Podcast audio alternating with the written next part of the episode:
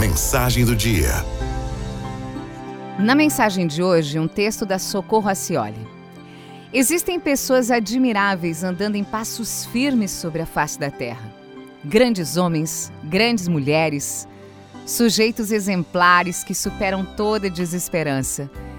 Eu tenho a sorte de conhecer vários deles, de ter muitos como amigos e costumo observar suas ações com dedicada atenção. Tento compreender como eles conseguem levar a vida de maneira tão superior à maioria. Busco onde está o mistério, tento ler seus gestos e aprendo muito com eles. De tanto observar, eu consegui descobrir alguns pontos em comum entre todos e o que mais me impressiona é que são felizes.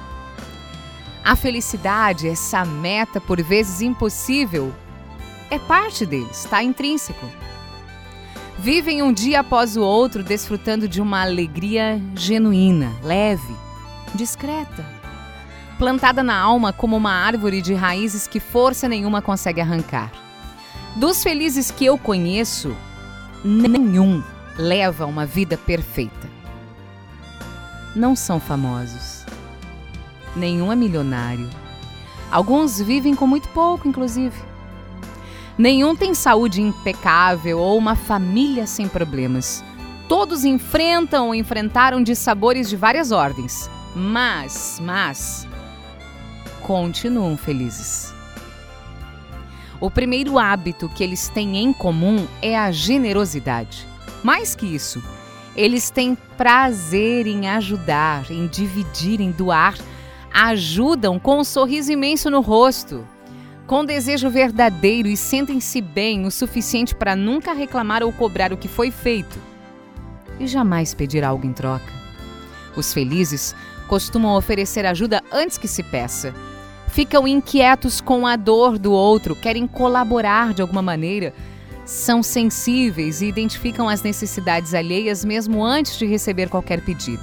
Os felizes, sobretudo, doam o próprio tempo, as suas horas de vida, às vezes dividem o que têm mesmo quando isso é muito pouco.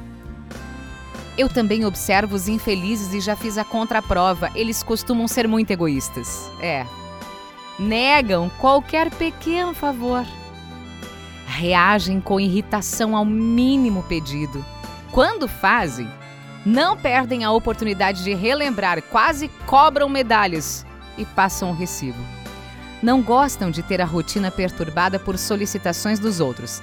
Se fazem uma bondade qualquer, calculam o benefício próprio e seguem assim, infelizes, cada vez mais infelizes. O segundo hábito notável dos felizes é a capacidade de explodir de alegria com a felicidade dos outros. Os felizes vibram tanto com o sorriso alheio que parece um contágio. Eles costumam dizer: Eu tô tão contente como se fosse comigo. Talvez seja um segredo de felicidade, até porque os infelizes fazem o contrário.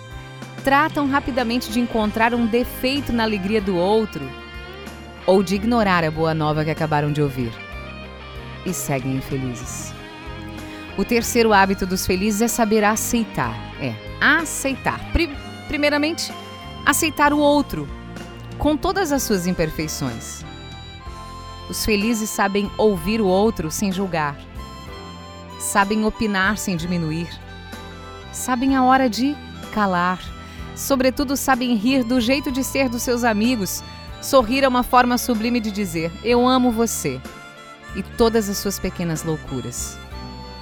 Olha, sigamos os felizes, porque eles sabem o caminho. Aralto FMI